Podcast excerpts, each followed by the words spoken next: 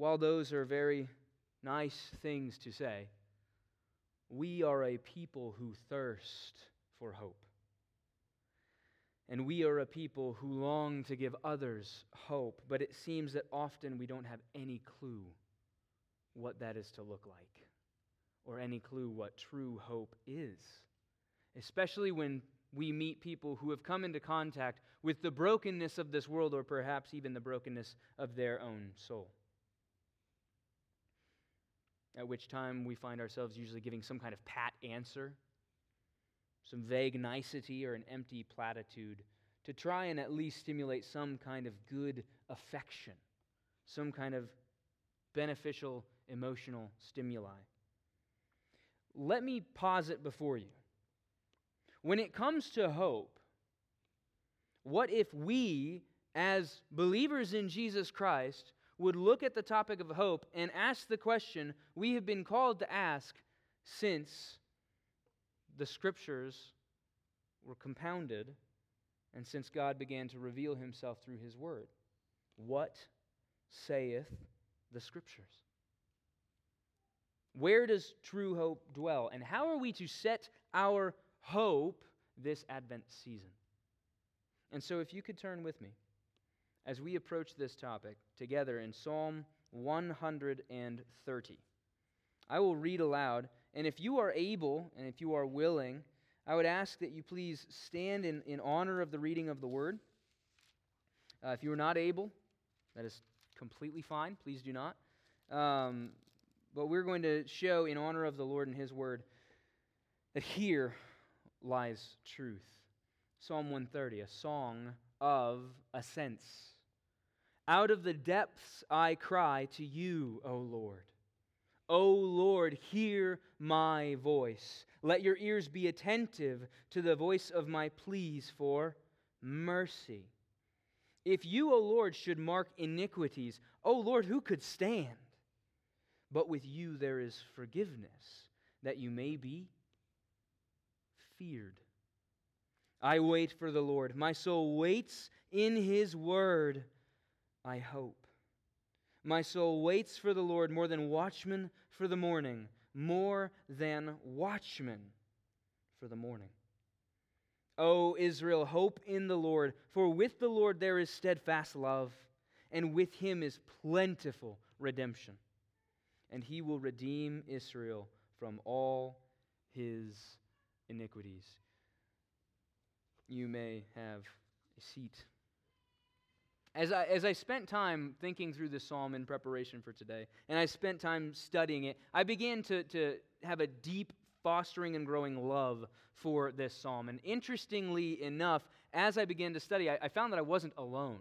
Some fun little details out there that it has been said that Psalm 130 was actually a favorite psalm of Augustine one of the earliest and, and most popular of the ancient church fathers. It's actually a favorite of Martin Luther as well, the initiator of the Protestant Reformation. It also tops the list of John Owen, John Calvin, and John Bunyan, all of whom were very influential theologians and men who are not only cherished in their day, but cherished yet still today as some of the leading theologians and soul shepherds that we've seen in history.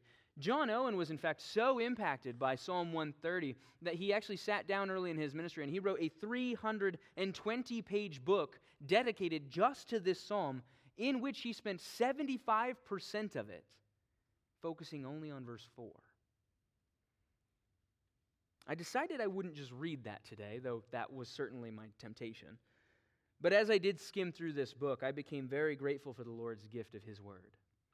Because Psalm 130 is written in such a way that we are now, though thousands of years removed, we can drink of the hope that is found here, as fresh as when this outcry first rang out. And those who have gone before us and those who will come along after us, we are all able to take hold of this word as God uses it to take hold of our hearts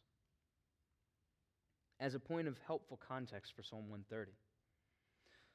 this is a, a, a, psalm that we're going to have to set our lens with because it's, it's a very particular category of psalm. This is known as one of the penitent psalms, meaning that its main focus is actually on repentance. Not only is its main focus on repentance, but stylistically, it's written in extremes. For this psalmist, there's no such thing as a lukewarm middle ground. He takes us from the most tragic depths of darkness to the highest airs of light possible. Psalm 130 is one of what Scripture calls the Psalms of Ascent. Now, this is a, a category of scriptures, of Psalms from Psalm 120 to, I believe, Psalm 134. And in this category, we see a total expression of human experience. John Calvin, in his commentary on the Psalms of Ascent, says, An anatomy of all the parts of the soul is found in the Psalms of Ascent. And he says that there is here not one emotion missing that if we looked into, we could not see our own soul as if looking into a mirror. Now, this can be true of all the Psalms in general, and yet we see it in this vivid color here in the Psalms of Ascent. Now, we don't exactly know why the Psalms of Ascent are called the Psalms of Ascent. Another translation would be the Psalms of Degrees. But there's kind of a general consensus of theologians past where, in essence, we, we believe that these were the main psalms that would be sung as the Jews or the Israelites would travel up or ascend the mount toward Israel to celebrate some of their annual feasts and festivals. It could be so that this was one of the very psalms that Christ sang as he traveled up to observe the various festivals. These were the Psalms that were considered to be those that would help prepare the heart of man to draw near to God and treasure his presence. One author has commented that these Psalms, the Psalms of Ascent, they guide us into the path of God glorifying desires, God magnifying emotions, and God honoring. Doesn't that sound like something that we might need as Christians? As we venture into this annual festival of the advent of our redemption. So, how might the Lord use this psalm to set our hearts in such a place that for Advent we might not merely be excited about the delight of warm fires, presents, and sweet family time, though all of those are indeed dear and blessed things of this season? But how could this psalm help to set our hope where it belongs this Advent? Let us turn our eyes to how the psalmist tells us how to find true hope. And it begins with a cry. Out of the depths I cry to you, O Lord.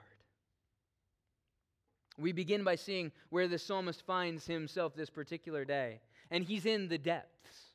Now, Scripture, uh, within depths in Scripture, is not a, a good place to be, in case you may have guessed. This was a place that if you find yourself, you are here in utter agony. It's a place of isolation and torment. There are various varying uses throughout the scriptures that use this word, the depths. And in some cases, like in Psalm 69 1, it speaks of being in the depths as a, a torment from wicked enemies who are onslaughting and making me a victim the, the sons of Korah found themselves as they wrote the darkest psalm ever to be penned in Scripture in Psalm 88. They found themselves in this very place of the depths. This was a place of horrors unknown, of crippling loneliness and utter fear. It was not until he sat in the crushing, frigid depths that Jonah finally cried out to God rather than running away from him. This was indeed meant to convey a, a, deep and dark imagery, the imagery even of drowning. The imagery of the depths was one that would be terribly familiar to the Israelites because it would call their memory, it would call their understanding back to that fateful day when God sealed one lone man and his family within a great ark and wiped out in judgment almost all of mankind along with his wickedness. The place of the depths calls to mind the horrors of God's judgment on sinful man. And it's from here that our psalmist begins his ascent to the presence of God. It is from the depths that our psalmist begins to find true hope. What is it that we see him doing? As he wallows in the depths, he says simply, I cry to you. He's crying out. Now, this is pretty easy for us to wrap our heads around, right? When we think of someone who is beginning to drown, one of the thoughts that would closely be associated with that is a flailing, screaming person as they're thrashing about, fighting to stay above water. Crying out makes a whole lot of sense to one who finds themselves in the depths. One of the first things that they teach you, actually, when you're certi- being certified to be a lifeguard, is how to approach someone who's drowning. Because should this person be seeing the horrors of crushing blackness water, crushing black water beneath them, beckoning them down, and we swim up unwittingly, it could be very easy to find that we, even ourselves, are drowned as they seek thrashing and crying for air to pull themselves up by any means they can. So we understand, we can empathize with the psalmist here, can't we? To find oneself in the depths is almost synonymous to be one who is crying out. It's the logical end. All right. Should you take nothing else from this? Should you get nothing from this point forward? Might we be quick to remember that no matter the circumstances we find ourselves in, what a comfort it may one day be that whatever we did not do or could not do, we turn to the Lord in the midst of our trouble and we cry out. If nothing else, through prayer, we cling to a gentle buoy that keeps our eyes heavenward as billows crash. What does the psalmist cry out? He says, O Lord, hear my voice. Let your ears be attentive to the voice of my pleas. He cries out to be heard, simply to be heard. He's drowning in the depths and he is crying out to God, not simply for the first time, but this is a habit. You see, he's crying out to be heard for what he's already cried out for. He does not seem to approach the Lord with much pomp or arrogance here, does he? Rather, this is a man pleading to be heard at the foot of one whom he knows he is unworthy to be heard by like that of a woman knocking at the door of a judge, begging for justice, yet we don't see the psalmist calling for justice in this case. He's heard pleading for something else. So, what is it that he pleads for? Let your ears be attentive to the voice of my pleas for mercy we get a glimpse of what it was that thrust this psalmist into the depths in which he cries.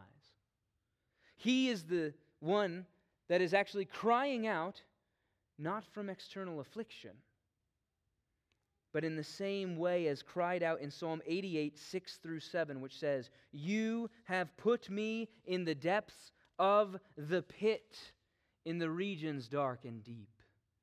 Your wrath lies heavy upon me, and you overwhelm me with all your waves. This, this psalmist is experiencing the horror of a broken conscience, a guilty soul in turmoil over his sin. And so this psalmist is sinking in the realization of his deserving of God's wrath. David says it this way in Psalm 32 4a. He says, For day and night your hand was heavy upon me. See where the root of true hope is found for this psalmist. The seedling which sprouts hope for this psalmist is the utter understanding of his utter moral bankruptcy it is that he stands guilty before God. He is indeed one who is poor in spirit. The waves and the breakers in which he drowns are a heart wrenching awareness of his wicked intent and sin against the Lord God. And in this deep, dark abyss of his guilt before God, he knows that he cannot save himself. He knows that no one is coming to his rescue. So he does what? He cries out. For what? Mercy. Notice what he does not say.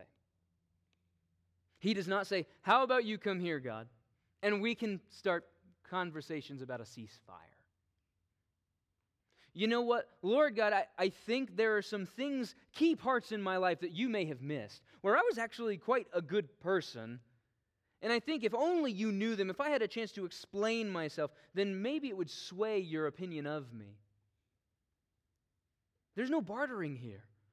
There is no question of compromise. There's no hesitation of really whether or not God even has the right to question his morality. Therefore, the very first thing he does is he cries for mercy. The first move of this psalmist in finding hope is that he cries out. But what does he do next? he appeals.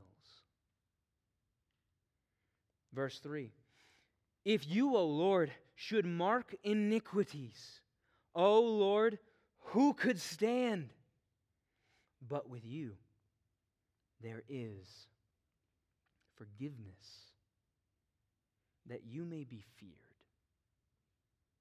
The psalmist's second action in this psalm, then, is right there in verse 4 as he's sinking into the abyss of God's judgment, the horrible wrath of the righteous God, he has tasted this fearful thing that it is to fall into the hands of the living God. And yet there's something that gives him confidence, something to which he appeals that gives him the belief that he indeed will be heard that his pleas for mercy, though under waves of guilt and sin, will not fall under deaf ears. The psalmist appeals to God's forgiveness. But before that, before that, see what this psalmist calls to mind. Look to verse 3. What is it that takes place in the awareness of this psalmist before his appeal? If you, O Lord, should mark iniquities. O Lord, who could stand? Here, what we see is that the psalmist begins his appeal with a realization of God's holiness, his righteousness, and his glorious set apartness. He begins with God's righteousness before he gets to an appeal. You see, he draws a connection between God's forgiveness in verse, verse 4 and God's righteousness in verse 3. God's judgment in verse 3 with God's mercy in verse 4. Why? Why call this to mind before appealing? Because the psalmist understands that we cannot rightly appreciate God's forgiveness without perceiving it according to the pitch black backdrop of what our rebellious hearts truly deserve. He acknowledges what he deserves far before he appeals it. For God's forgiveness cannot be perceived rightly without an understanding of what someone is truly forgiven means. He paints this backdrop. He does this in three ways. Number one, his use of the Lord's name. Number two, he asks a hypothetical of what God could do. And third, he asks then a rhetorical question. See here the first move. He says, If you, O Lord. That word, O Lord, is actually the root of the name Yahweh. It's simply Yah. And then he moves on and he uses a second term for Lord, if you should, O Lord, Yah, should mark iniquities, O Lord, Adonai. who could stand? Now, this is intentional. He uses these, uh, these two sided aspects of the different names of God. This speaks ultimately to two different realities of who God is. This first word, Yah, it's the root name of Yahweh, and it speaks specifically to his eternal being, his immutability, his over and above and beyond, this all seeing, all knowing, eternal God. He does not simply see our actions. Rather, this God knows every detail, everything down to the core and root of our desires and intentions. This is the all knowing God. He sees each and every aspect of this psalmist's sin. But then he says, O, o Lord, a second time. And he uses this name Adonai. This emphasizes his sovereignty and his authority. It's something similar to King, Lord, Judge. Not only is this God all seeing and all knowing, but he has true authority over all. He is the judge. What is his use here of these names? It is to leave the heart of man with a quivering understanding of who this Lord to whom he cries out is. Matthew Henry says this ought to intimate a very awful sense of God's glorious majesty and a dread of his wrath. He uses these names in the midst, though, of a hypothetical, a what if question. What if God truly did what he was able to do? And he says this if you should mark iniquities. Now, what does that mean? What does mark mean here? Well, it literally means preserve. It's the idea of God keeping an account. If only he were to preserve in his mind the fullness and entirety of all that I have done, paying mind and attention to all of my iniquities. If this Lord God, who sees all, would turn his eyes toward sinful man and marked or preserved all that he saw as deserving of wrath, if he kept a running count of my sin, this all knowing, all seeing ruler and judge over all, were to pay every mark back, who could stand? If he preserved this, who could stand? The obvious presumption? No one. This is a confession. He's not looking about at the sinful world out there and saying, if, if only they knew what was coming. Who could stand is almost a, it's, it's, it's this submissive understanding of even the best can't do it, what could I do? You see, this is a confession. He's looking at the Lord. He is seeing the depth of his atrocities against this all knowing judge, and the psalmist knows that he could never diminish his sentence before this God, let alone stand trial. By way of summary, he cries, If even the greatest of men could not be steadfast before your watchful gaze, let alone live up to the requirements, O righteous majesty, then what would become of me who is so utterly overwhelmed in my guilt before you? Don't miss this. Verse 4. but. Now we see how the righteousness of God connects to the appeal. We're primed now, rightly to see this psalmist's predicament. He sees the Lord's glory, the righteous judgment of God against sinful man. And therefore, we are actually primed to understand the fullness of what is about to be said. We're about to be able to understand who God is in his very being. But with you there is forgiveness, that you may be feared. So the appeal is made. To what does he appeal?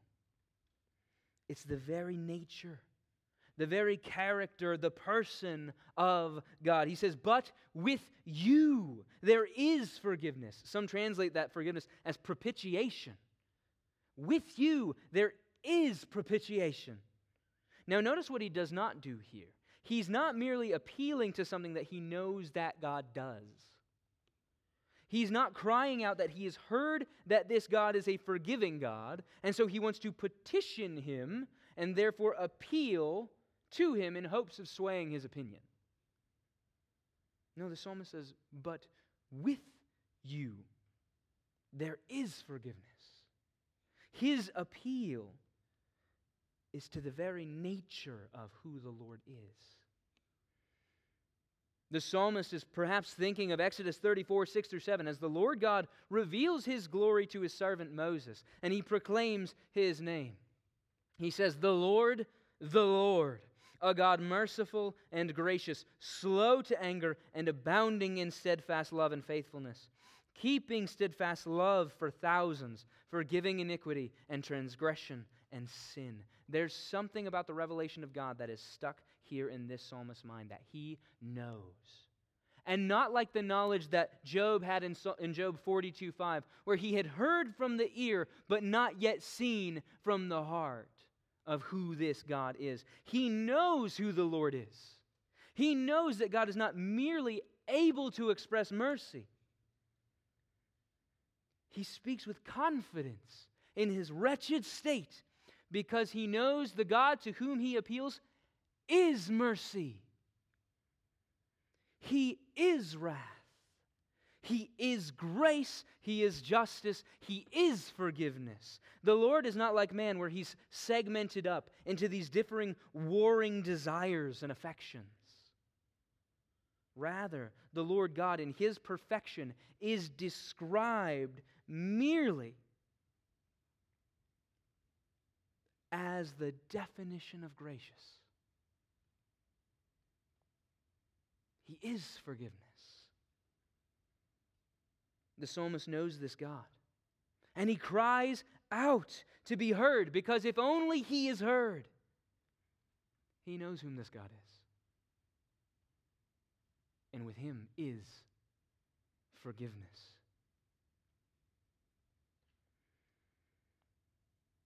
He cries out because he knows he can't stand. The glorious God who he cries out to, were he to try him, he knows that the Lord God is too magnanimous to stand before in his sin. And so he appeals to the very God, the very essential attributes of this Lord. He's describing who God is in his very essence and nature. You are forgiveness. He says, I could not stand steadfast under your scrutiny, but you are steadfast in forgiving mercy. And what is the end of such an unfathomable forgiveness? What does he say? That, that you may be feared. True worship stems not from fear of punishment, but awe of forgiveness. True worship stems not from fear of punishment, but awe-struck wonder over the forgiveness of sin. The forgiveness that is with the Lord, it is the radiance of his worthiness of worship to redeem sinners. John says it this way There is no fear in love, but perfect love casts out fear. For fear has to do with punishment. And whoever fears has not been perfected in love. We love because he first loved us. He's saying simply this that the fear of judgment can never produce in of itself worship. We see this in the psalmist. As God's breakers pour over him, and as he tastes of his deserving of God's just and ceaseless wrath. What does that fear produce? It produces a heart cry for mercy. Parents, have you ever wondered why, no matter how faithfully you discipline your children, you can't turn them into God fearing believers? It's because your discipline is never meant to make them good. It is to point them to their desperate need for mercy. Children, Have you ever wondered that no matter how good and obedient you may be, you can never live up to the perfection you're called to? Well, it's because you're not intended to be the one that is steadfast. You are to be turned toward the one who forgives. And out of a fear over this great and forgiving God, what springs forth? Worship. Awe over the forgiveness of God against such a wretch as I. As Pastor Jeff mentioned in the past few weeks, this fear, as we just read in John, it's, it's not a fear of condemnation. It's a fear to lose the pleasure of God, in whom I find such joy and pleasing. This is a desire to avoid God's displeasure and discipline in your life. You see, I have placed myself where God deserves to be on the throne of my life. I am full of self love, full of self esteem, full of self glorification. I sit at the head of the kingdom of my heart, and I have set myself where He belongs. But God, God in His Word makes clear, His revealing of who He is affirms that He set Himself at the cross where I deserve to be. He does not need to be coaxed or manipulated into forgiving. Rather, forgiveness and mercy were His idea, which flow from His nature, His very essence, even through the blood spilled out of the veins of the perfect Lord Almighty. He has drained the gulfs of wrath, preserved, marked, reserved for me. I am instead hidden inside of His grace, marked out, reserved for His mercy. And now, in awe and wonder of this majestic King, so horribly and vilely attacked and assaulted by my sin, I stand steadfast, perfect, not ignored in his court, but forgiven in his presence. You see, God's forgiveness in Christ Jesus supersedes my sinfulness. God's merit eclipses my guilt, and God's righteousness hides my vileness. And what is it that this reality does in the heart of one who truly knows their Lord, what his worthiness is, and what my unworthiness is, and what I have received in his forgiveness? What springs forth? Holy worship and fear, in awe of the God in whom is forgiveness. Great love springs out of great forgiveness. Now I fear to lose one look of his love, one I fear to lose one word of his kindness. I fear to lose one touch of his fatherly tenderness. Where forgiveness is understood, mercy is tasted, and grace experienced, there will by necessity be fear. I, I think we could all see a little bit why those who have been before us and gone to the Lord have spilled oceans of ink on explaining and fleshing out a text like this. It's because it's words like this. Words like this that those who find themselves in the oceans of God's wrath due to their sin are captured from the depths and placed on the mercy rock that was struck for me. We could probably wrap it up right there with a tidy little bow. But our psalmist doesn't. He continues on. Look to verse 5. I wait for the Lord. My soul waits, and in his word I hope. My soul waits for the Lord more than watchmen for the morning, more than watchmen for the morning. The psalmist then says, I wait. Now, hang on a minute there. What is there to wait for? He has confessed his sin. He cried out to God. He's basked in the glorious forgiveness of God. He's been forgiven, and he knows God's mercy towards him. So, what is it then that he waits for? I will wait for the Lord. Ah, we see here a glimpse of what the heart of the psalmist is.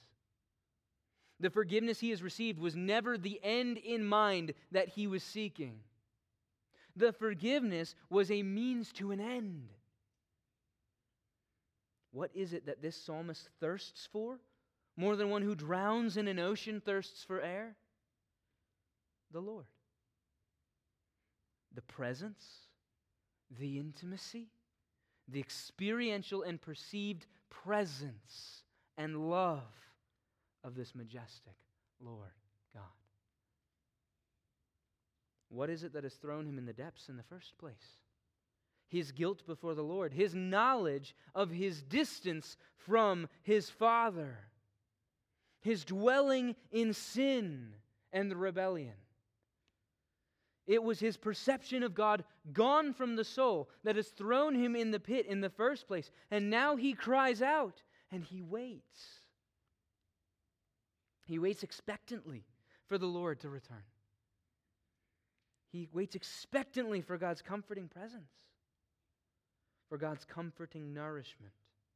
Could it, could it be that some of us have gone days, weeks, months, or years in the wallows of the depths, finding no comfort, no intimacy, and no nearness to God?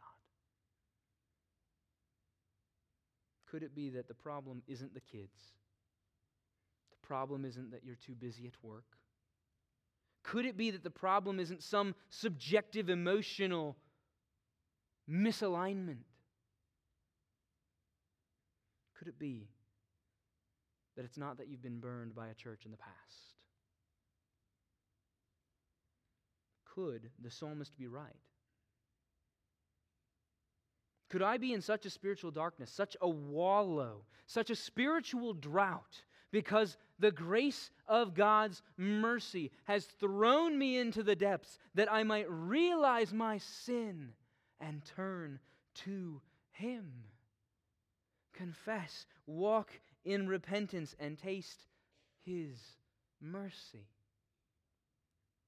The psalmist at last is where he ought to be. Oh, I will wait, he says, for the Lord. He waits in two ways. Two ways are his waiting. He waits confidently. This is not wishful thinking. Did you notice that? Because the authority to which he derives hope from is immovable. He says, It is in his word, I hope. God has covenanted himself with me. He has made me his child. There is no question of what the outcome of my waiting will be. There are no grounds for confidence in mere wishful thinking. Hope, when described in Scripture, is not something that I just want very badly or genuinely. Hope is the sure anticipation of what God has promised because of whose word the promise is from. Let me say this again.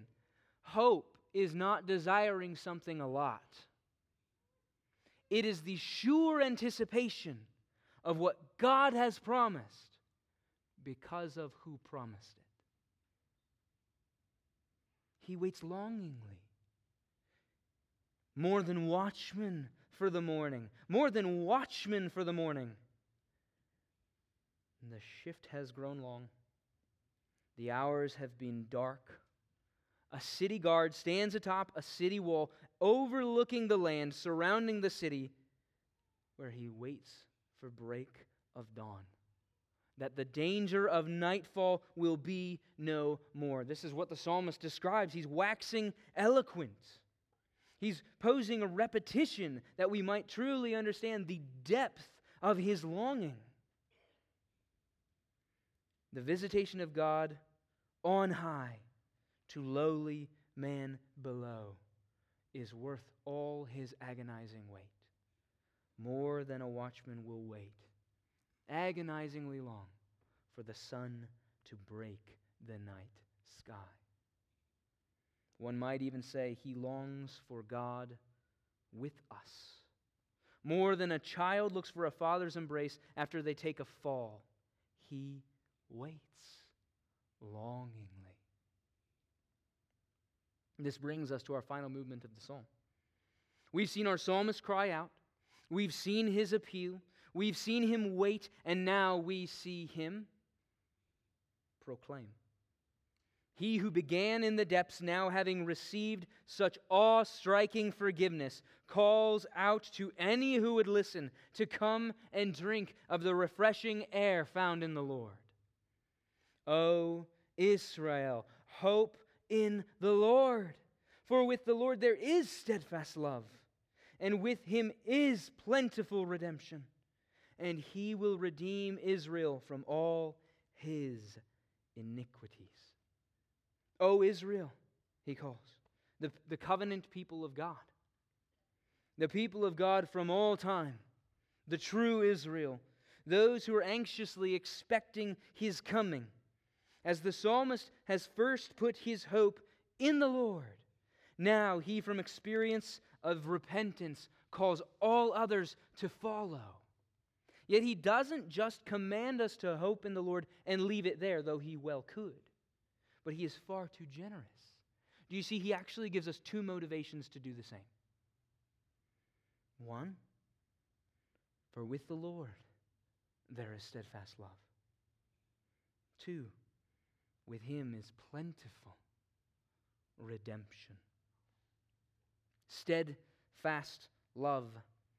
Unwavering, unchanging, independent from the object to which it is fixed. What does God's steadfast love mean? To summarize, it is that the Lord God is eternally in Himself, perfectly in love with Himself. The Lord God is eternally in Himself, perfectly in love with Himself. God the Father,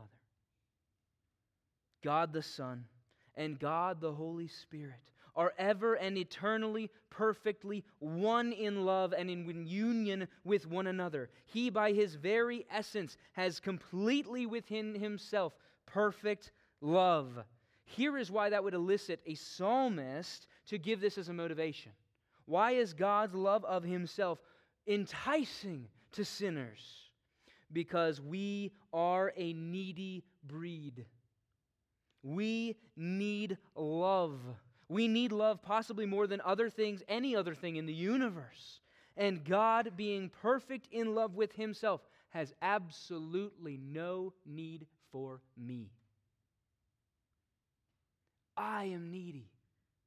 He is not as I.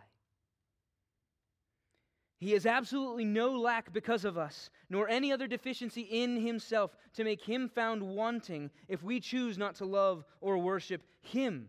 Here is why that's radically good news. His love does not depend on you. His self sacrificial love is not dependent upon whether or not you really make him feel that he is the God he says he is. The love that pours out of the Trinity God is utterly steadfast. It's immovable. It has absolutely zero to do with you being worthy, you being worth it, you being good enough or measuring up. You can't measure up. That's why He did it. You aren't worthy. That's why He came to be the one worthy of all honor and all glory over all time. Oh, don't fall for the lie that tells you that we have a wimpy God who is in desperate need of your affection, because that would make him a God made after our own image. If this is true, we have no steadfast love from him. For his love cannot be steadfast, for it is fixed on movable objects. Oh, in God we have steadfast love. Our God is not like us. Plentiful redemption. This word plentiful, it means multiplying. He has redemption that is at a state of continual multiplication. It's the same idea that Paul uses in Romans 5 18 through 21 when he says, Now the law came to increase the trespass, but where sin increased, grace abounded all the more. This may be the wrong imagery, but the image that comes to mind for me is Hercules in his, myth, in his mythical fight against the beast Hydra. And there's Hercules, he's got his little stick, and he's smashing heads. And from each strike of this beast's heads, two more spring forth. So also, in an unceasing multiplication of God's grace, his grace is sprung forth at the direct assault against him. His redemption, it multiplies unceasingly. And this word redemption, it means simply this it, it speaks of a purchase. It's a buying of someone out of slavery into freedom. A buying someone out of slavery into freedom. Oskar Schindler is a German hero credited with saving something close to 1,200 Jews in occupied Poland during the Nazi reign in 1944. He purchased their freedom by paying the price and cost of captivity. This is a hero worthy of remembrance. Hear that. But his redemption was limited. In Christ, we do not merely have a potential redemption. Christ is not limited in his redeeming power. In the Lord, we have plentiful, abundant redemption. Redemption that will not go bankrupt, it will never be found lacking. Oh, in the abundance of God's wrath, the psalmist sees the abundance of God's mercy. Here is where we see our days of Advent as they were meant to be. This, this idea of redemption. Look to the book of Luke, where this word of redemption finds a fulfillment. In Luke chapter 2, verses 36 through 38, we meet an elderly widow who knew much about what it meant to wait on the Lord and to wait by putting her hope in Him. In Luke, he tells us that she was advanced in years, having lived with her husband seven years before she was, or from when she was a virgin. Then, as a widow until she was 84. She did not depart from the temple, worshiping with fasting and prayer night and day. When Simeon, a man waiting for the consolation of Israel, had the blessing of being the blessed one to bless the blessed one Christ. Simeon as he calls out the blessing over Christ. Luke tells us that Aunt Anna came up at that very hour and she began to give thanks to God and speak of him, meaning Jesus, to all who were waiting for the redemption of Israel. The very promise from Psalm 130. And he will redeem Israel from all his iniquities. Here is where we see that fulfilled. It is on the advent of Christ that we see fulfillment satisfied, that we see redemption poured out. Friends, when we celebrate Advent, we celebrate a long awaited hope for the redemption that has already come. The plentiful redemption that the psalmist entices us with in order to draw our hearts to hope in the Lord is found in Christ. The plentiful redemption, this multiplication of graces, came to us as God's only Son, born for us. The one who can stand even if the Lord were to mark all iniquities, the one is steadfast in love. His perfection satisfied the greatest critique of God's wrath. This psalm turns our hearts to repentance as it turns our eyes to forgiveness. It turns our hearts to fear as it turns our eyes to His glory and mercy. It turns our hearts to waiting as it turns our eyes to the risen Son and His promise to return again for a second advent. it turns our hearts to hope in the Lord as it turns our eyes to the God of steadfast love, the God of plentiful redemption. We are in a season of hope, are we not? A time of celebrating hope. Yet, if you're anything like me, were the entire season of Christmas to go by, and you had the cookies, you had the warm fires, the joyful smiles, the brisk cool air, the family gatherings, laughter, uh, a house filled with ruckus of children or animals, whatever does it for you, the celebration, the sweet memories relived, the beautiful memories still made, you might just be able to love Christmas while it has absolutely nothing to do with the hope that Christmas is meant to actually bring.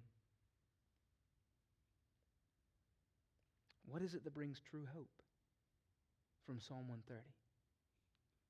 This is true hope that you, oh man, whether you know it to be true or not, you will find yourself to be, when measured before God, in the depths, wallowing in guilt so great that its full comprehension can only be seen in the killing of the infinite, eternal, perfect Creator God of the universe.